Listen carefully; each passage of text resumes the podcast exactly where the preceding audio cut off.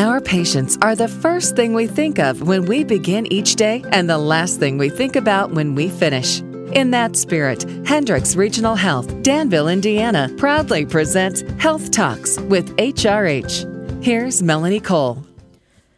Taking an infant to get their vaccinations can be just as hard for the parents watching. However, vaccines are a vital part of an infant health and sleep needs for those infants that are just coming home from the hospital. Again, for parents is one of the more confusing and scary parts when you're bringing home a new baby. My guest today is Dr. Beth Summers. She's a pediatric hospitalist at Hendricks Regional Health. Welcome to the show, Dr. Summers. So let's start with vaccinations. What are the vaccinations that newborns get while still in the hospital? Babies that are newly born only actually get one vaccine while they're born uh, um, after birth, and that is the hepatitis B vaccine. Um, it's against the hepatitis B virus, which can cause severe liver disease in babies.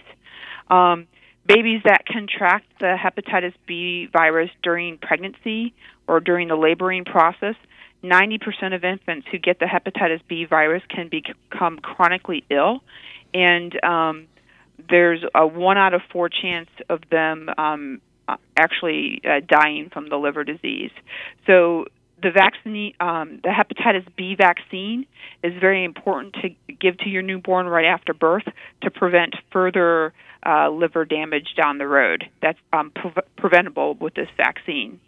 Obstetricians they test to see if mom has the virus um, while they're pregnant and try to prevent um, um, the baby getting um, the virus if mom is hepatitis B positive.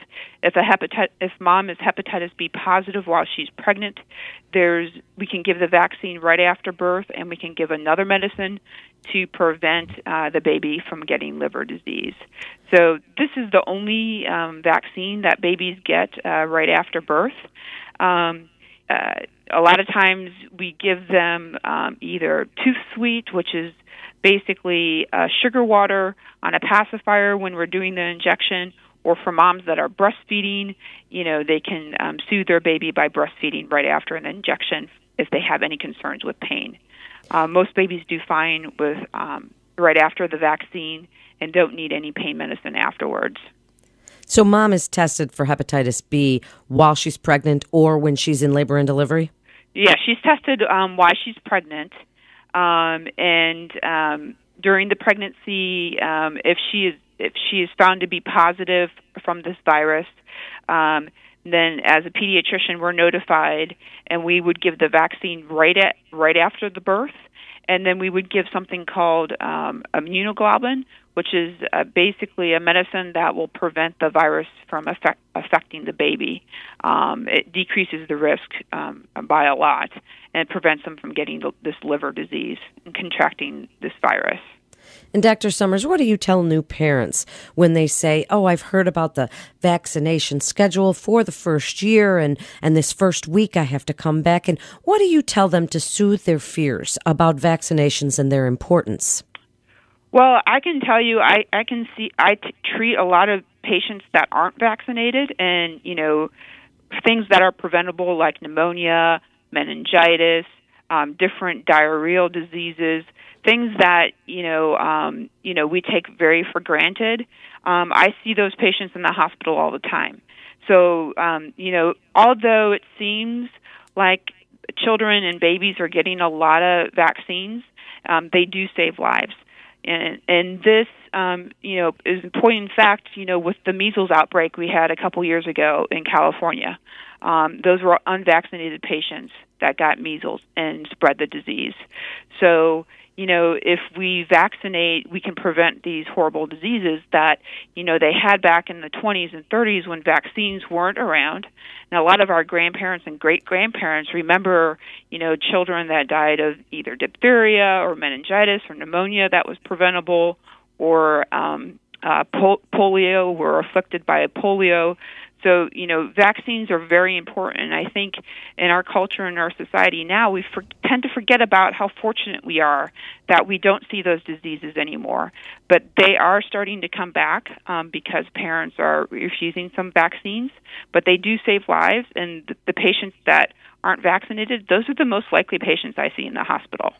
Um, you know, for example, Um, if a parent refuses the rotavirus vaccine, which prevents a horrible viral diarrheal illness, um, all the patients that I have treated for severe dehydration and illness from a, a diarrheal illness has been unvaccinated. I haven't treated one patient that had a diarrheal illness due that was not vaccinated.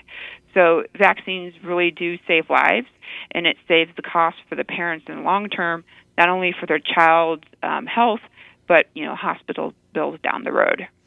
So now the new parents have had their children vaccinated for hepatitis B, and they're on their way home from the hospital, and those first few weeks are pretty confusing and a little bit scary for parents. Maybe a baby sleeps two hours a night, maybe not, and they cry and then they sleep, and parents just do not know if they can get a newborn on a sleep schedule. When they can get that newborn on a sleep schedule and how to do that. So, speak about the importance of a good quality sleep and getting your baby on a sleep schedule. Yeah, sure, no problem. So babies have um, a, a couple things in their sleep cycle. They have different stages of sleep.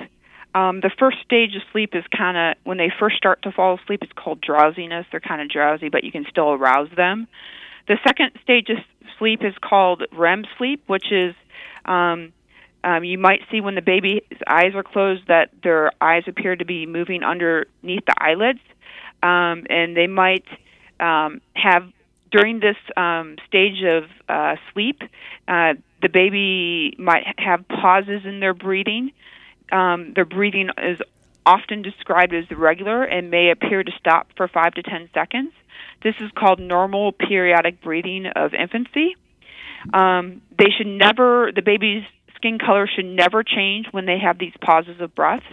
Um, and this usually um, they outgrow this periodic breathing of the newborn within the um, first six months of life. Um, after that stage of sleep, they have a more light sleep where they become um, have more regular breathing, but they're less active. And then the last stages of sleep are um, a very deep sleep, um, and they may be difficult to arouse. Um, most babies' average sleep um, per 24 hour period, including naps, um, for the first um, four to 12 months of life is anywhere between 12 and 16 hours um, of sleep. Um, newly born babies, they should be awoken every, th- um, if they're breastfeeding, they should be awoken every three hours because they need that nutrition um, to grow appropriately. And bottle fed babies could go a little bit longer in between feedings. Usually they should be wakened up every four hours um, to get the nutrition necessary for their growth. Babies don't start sleeping through the night um, until closer to four to six months of age.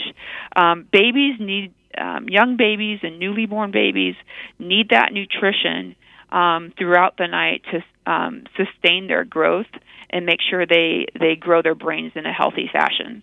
Um, babies that are um, closer to the six month period, they tend to then sleep through the night and they do not require that nighttime feeding. Okay, so are, are there some signs that we should be aware of of infant sleep issues if they're not sleeping or if they're extra fussy, or are there any signs you want us to look for? So, babies that have excessively cry, cry um, babies cry for several reasons. One, they just want to be held, they want to be fed or they have a dirty diaper. Very rarely do they cry because they're in pain. But if you have a baby that's constantly crying and you you know you address those other you know the feeding and the holding and the wet diaper issues, um, you know, and then you got to think is, is my baby having some kind of issue? She she or he trying to tell me something that they might be in pain. Um, and usually colic starts between one and uh, uh, three months of age, and you know if it, that's a baby that's crying more than you know two hours in in um, for a two-hour period at a time, um, several times a day, and you seem to not settle them down.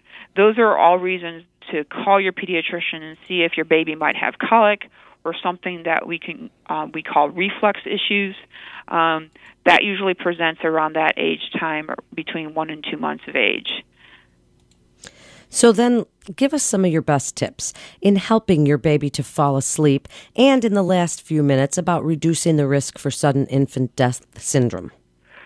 Okay, so the the best way to decrease sudden infant death syndrome, we know that um, sleeping on your back is the safest way to do that, um, and also on a firm mattress with um, um, uh, just a fitted sheet on it, nothing else in the crib bassinet um, that you have, and the baby should sleep alone. You shouldn't co-sleep with your baby.